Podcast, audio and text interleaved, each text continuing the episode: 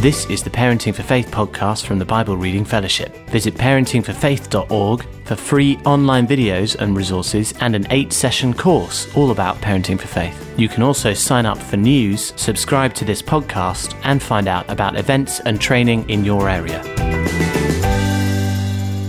Hello, and welcome to the Parenting for Faith podcast. My name's Anna Hawken. I'm your host here and the ministry lead at Parenting for Faith. It is a joy to be with you. Thank you for turning up. Thank you for pressing play wherever you get your podcasts. If you don't already, we would be so grateful if you could take a minute to rate, review, and subscribe. It makes sure you never miss out on an episode and it helps more people to find out that we exist.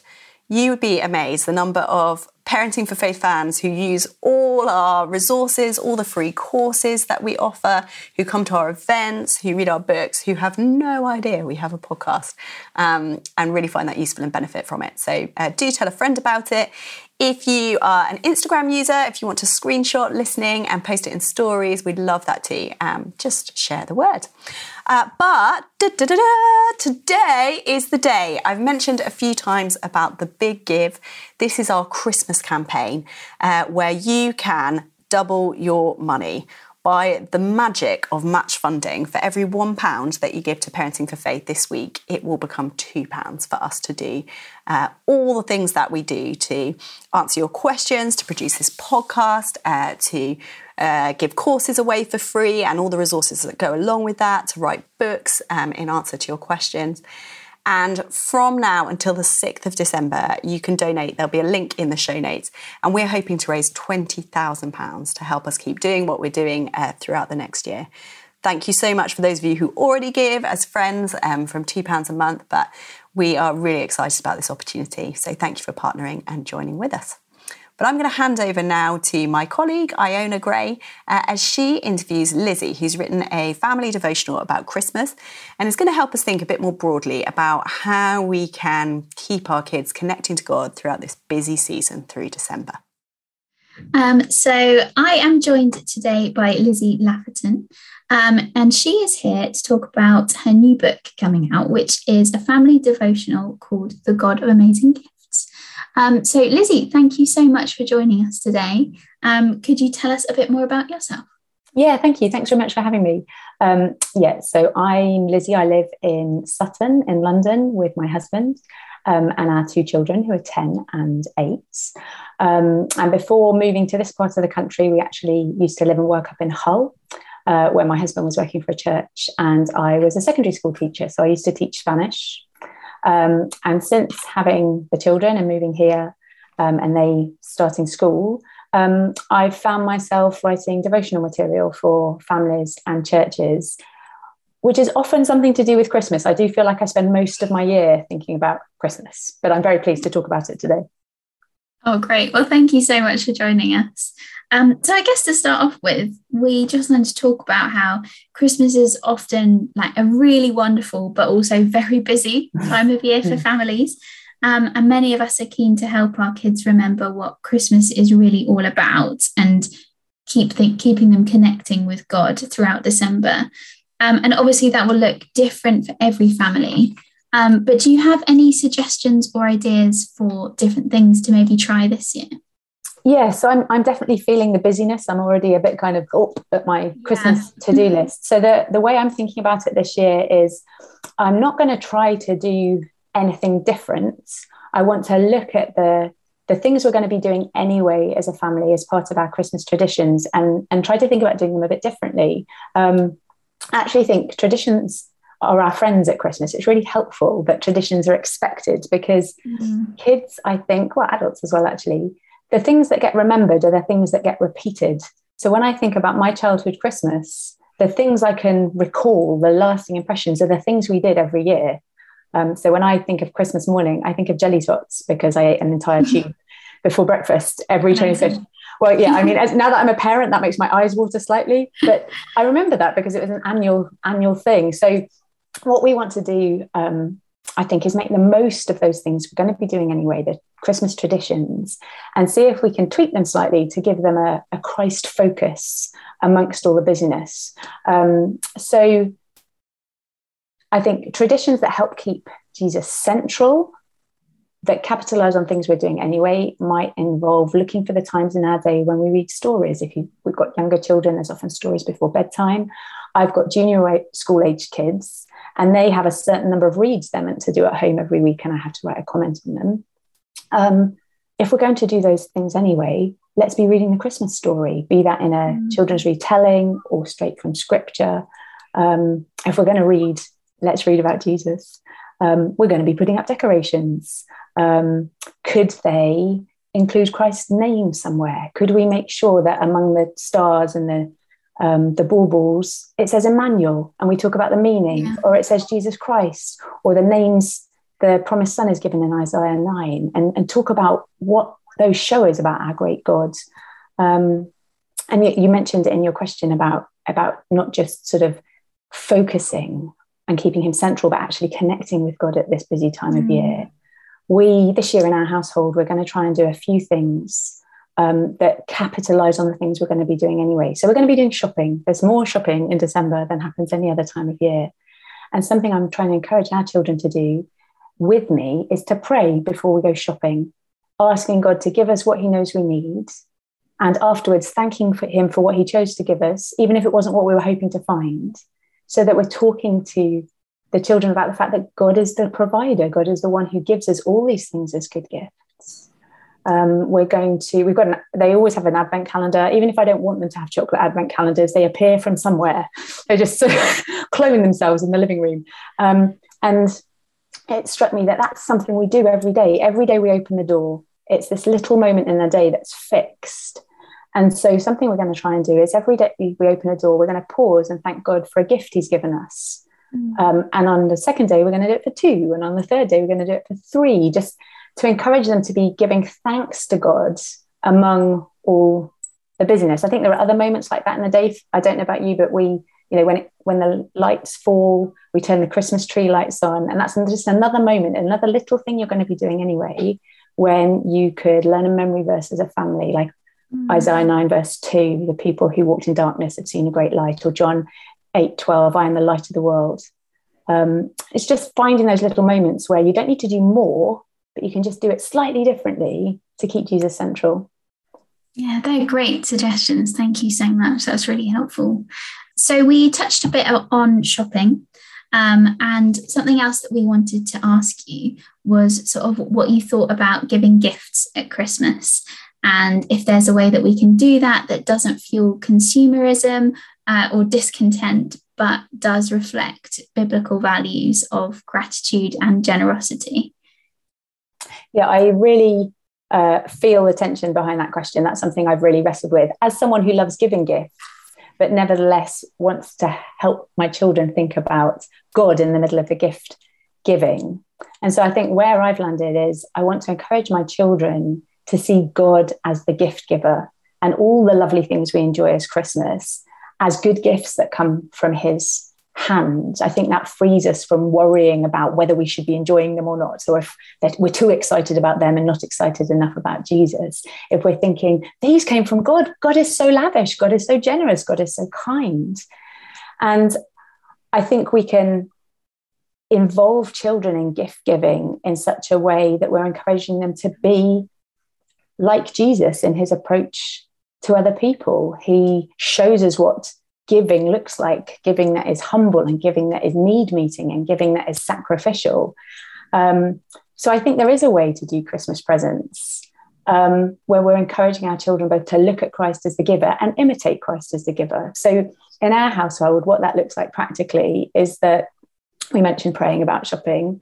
Um, we've always expected our children to be involved in giving gifts in some way. So when they were very small, they had no money to spend, but they could sacrifice time and they could sacrifice energy and effort and not playing with their toys because they were making a present for someone.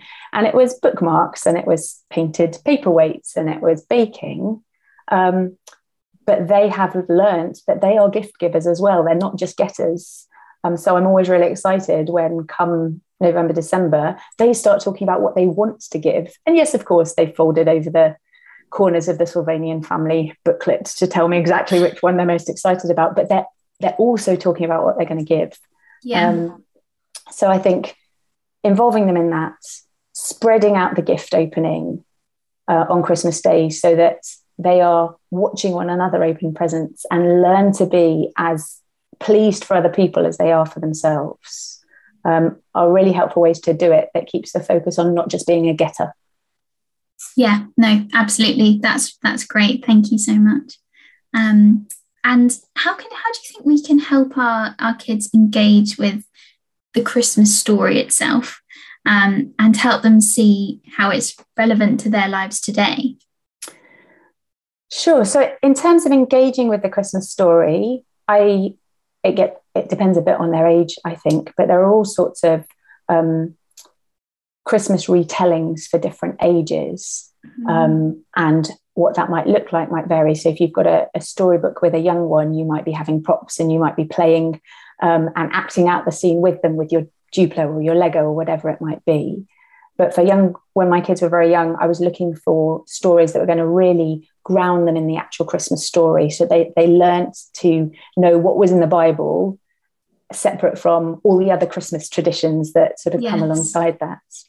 And with older kids, I think there are there are other resources, be they devotionals, that's the sort of thing I've been trying to write, but other retellings aimed at more of the, the tween and teen audience that help them to see beyond just the action that gets turned into a nativity play or a Christmas card and see what the story actually reveals to them about the God who interacts with all these people. Um, and I think it's actually thinking about the people in the story that help children to see the relevance of it to their lives. So I was, um, I got the opportunity to sit in recently and just listen to some church workers, kids workers, talking about how they were planning to do Christmas. It was the most exciting way to spend a morning. I just want to listen to their brilliance. And one thing they were talking about is the ordinariness of Mary and the ordinariness of the shepherds. And ordinariness is something we can relate to. Kids are not sparkling with fame.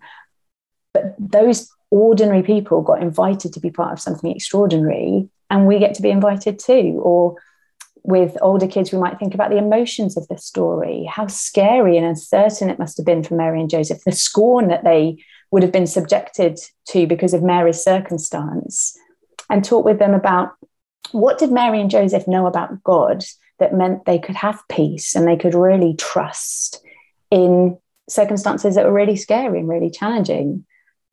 Teenagehood might be a scary, challenging time, but yeah. there are truths about God that help us. There are with older kids, you might talk about the social context Jesus was born into, injustice and poverty and political oppression and rulers throwing their weight around, and celebrate with them the fact that Jesus came for the humble and he came for the outsider, he came for the shepherds and he came for the magi.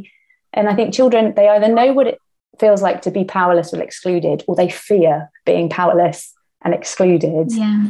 And this story shouts about the God who sees and the God who cares, and he invites that sort of person to come and know Jesus. I, I, I think there's lots that, that children can hold on to in the story and see why it matters to them. Mm. Yeah, they're really helpful, practical kind of examples. So thank you. Um, and obviously, we as parents are co journeyers um, with our children, and you know, we're both learning to know God better. Um, and that doesn't mean that we always go at the same speed. Mm. Um, so I know that you include different options for this at the end of your devotional. Um, so can you just tell us a bit more about how you kind of see that working? Yeah, of course. So the devotional is aimed at families with children aged seven and, and up, right through their, t- their teenage years. And I, I, guess you're talking about the bit at the end of each day's session yes. where I'm trying to take the truths of, about God from the passage and think about how they affect our change our thinking or affect our passions or our actions. And that's actually a really hard bit to write because you don't know who you've got. It's not like Sunday mm. school um, or your own family where you know who you're speaking to. And I'm aware that you could have you could have a seven year old, a 17 year old, and a 47 year old all around the table, perhaps some not professing faith, younger children perhaps really relying on their parents for a lead in what difference it makes, or teenagers who are actually really hungry to think about the change. So those um, there are three questions at the end of each day's um, Bible session. And the first doesn't assume any relationship with God at all. It's a very open question that is designed probably really with older children in mind who mm. possibly might be coming slightly reluctantly to the conversation to give them room to express their opinion but they have to engage with the ideas that have been talked about. But it's in a way that that gives them a genuine forum to say what they think. The second question i think is probably aimed more at families where younger children need help to see how to apply it. And they're more corporate questions. What are we going to do in our household all together in response to what we've seen about god? And then the third one is more sort of personal, thinking about your own heart, your own actions, your own attitudes. Um, and so the idea is that parents can choose. I wanted that the whole resource is written with flexibility in mind so that you could have a seven and 17 year old doing it together. So That's I hope that parents will choose whatever works best for their family. Yeah, absolutely. That's that's great. And obviously all families are different. So that's great that they've got the options to to pick what works best for them. Um, so how can tell us how people can find out more and get hold of your book if it's something that they'd like to try this year? Oh, thank you. Um, so if you go to www.thegoodbook, or one word, thegoodbook.co.uk and search for the God of Amazing Gifts, that will take you to the page. And if you then actually, if you scroll down the product page to the bottom, there's a set of um, PDF downloads, free printables you can find. So there's a set of baubles you can print and cut out, or print in black and white, color with your kids and cut out. And then there's some suggestions for different ways to use those over the course of Advent and into the new year, either to engage with your children with what you've been thinking about from Scripture, or to um, use as as gift giving mechanisms for thinking about how mm. we hmm. can give like Jesus over the course of Christmas. So do check those out. I'm really pleased with those. The oh, design oh, team have done an ama- the design team have done an amazing job. That sounds perfect. Thank you. And we'll also put pop a link to the book in the description as well, so you can have a look there if you'd like to. Well. Thank you very much. Um, that's great. Thank you so much for joining us and for your time, Lizzie. Thank you very much. Have a great Christmas.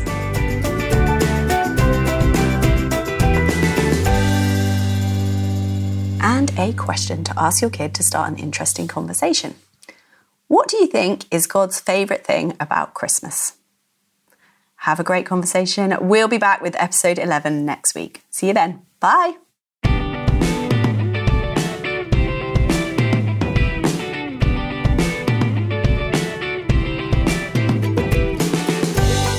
Thank you for downloading the Parenting for Faith podcast. A new episode will be released next week and why not look at parentingforfaith.org to watch the free eight session course, to get in touch, or to find out about training and events near you.